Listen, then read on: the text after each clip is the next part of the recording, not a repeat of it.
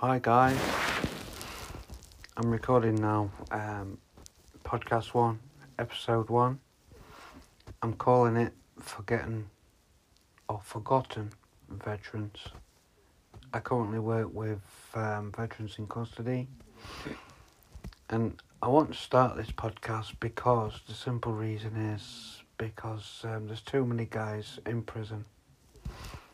You know who shouldn't be there's a lot of guys who should be, but there's too many veterans in prison who shouldn't be. You know, I hear every day Afghan, Iraq, you know, Bosnia, Kosovo, and you know, these places. These places aren't very nice places to be. These places are war zones, you know. And myself, I'm a veteran.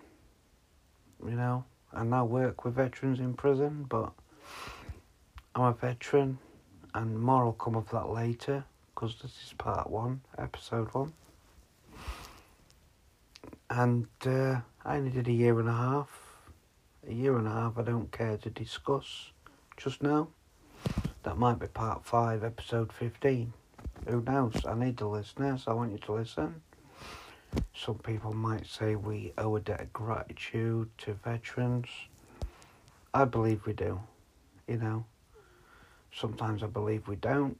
Veterans, they make good choices, they make bad choices. You know, it's society. Society's going to tell you, you know, society will run you. But if I treat the guys as human beings first, veterans second, then I stand a good chance of helping them out. So I do hope you've enjoyed my podcast and um, look forward to podcast two. And you know, I'll keep you posted because um, I think it's important. So here we are, part two, episode two. So I see you thinking, you're intrigued. What does this guy know about being a forgotten veteran. Well, I'm going to tell you, yeah, I never went to war.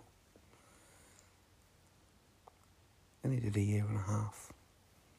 But I was 18 and I joined with nothing better to do. I signed up, went through my basic training. I felt a belonging. I felt a family. I felt brotherhood. But I then went through basic training, went to secondary training,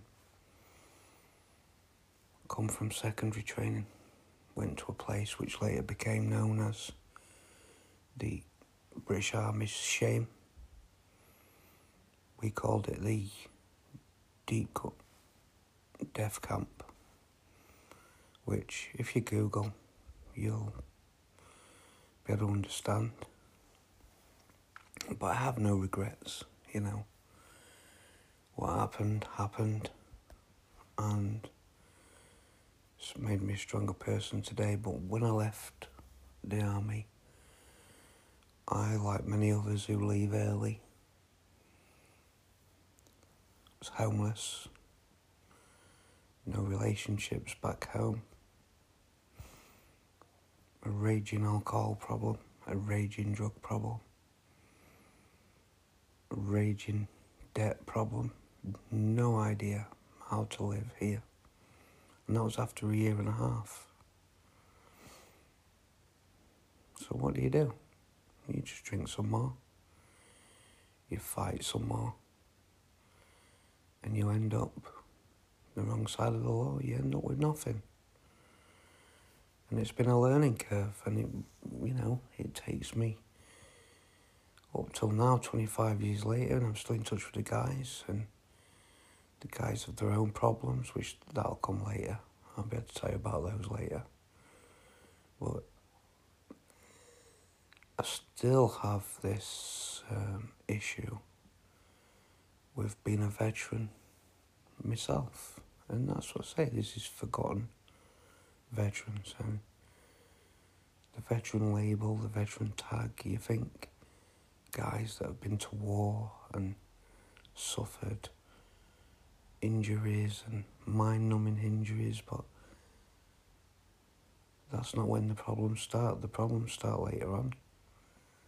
They just add to existing problems or preempted problems. Um, but yeah, this is going to get better. Well, I'm not bothered if it gets better. Or it doesn't get better, you know. Thanks for listening, you know, and this is what it's all about. So, more to come next time, guys. Thanks for listening. Bye.